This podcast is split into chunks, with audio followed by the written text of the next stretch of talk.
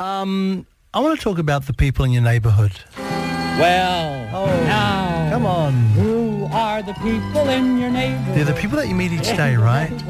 Um, In your neighborhood. and sometimes, Say who you don't know their are the names. people in your neighborhood? I mean, you could introduce yourself. well, that's one way to do it. Or Just if give you them d- made up names. if you don't know their names, just do what I do, which is to give them. Yeah, you're right. I give them nicknames. So I, I mentioned before this guy when I lived in Mount Eden, he lived down the road. He used to go to the gym kind of up the road.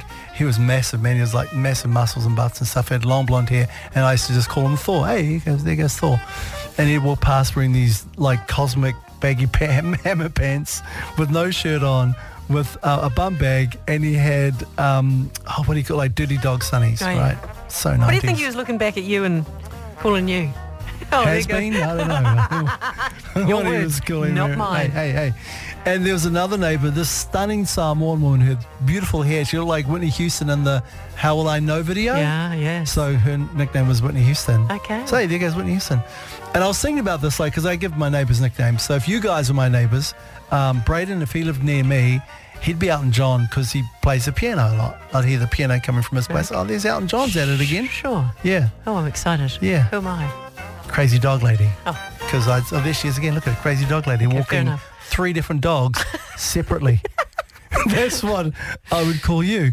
Anyway, over the over the well, cou- about a couple of weeks ago, I was outside. I was I was actually in the kitchen. I heard this this beautiful noise coming from the neighbour's house, two two houses down.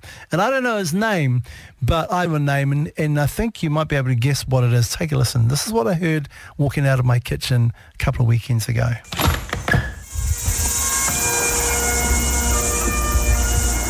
I've mentioned him before. And during the holidays, I actually met him. I was walking down the road and he was outside cleaning his car. And I said, hey, man, are you the guy that plays the bagpipes? And he's like, uh, he looked a bit nervous, like, yeah. Is, uh, I said, keep doing that, man, because it sounds great. And he was like, oh, I was just a bit worried that some people may, you know, may not like That's it. amazing. eh? It's a beautiful sound. But you didn't take that opportunity to say I'm Robert and and you are. no, I didn't, actually, no. good point. He's been I, on um, the radio twice, He's right. and you I've still talked about him don't know twice. his name. Oh And I said, no, because I don't need you, because he's got a nickname my now. God. Ladies and gentlemen, I introduce to you the Highlander.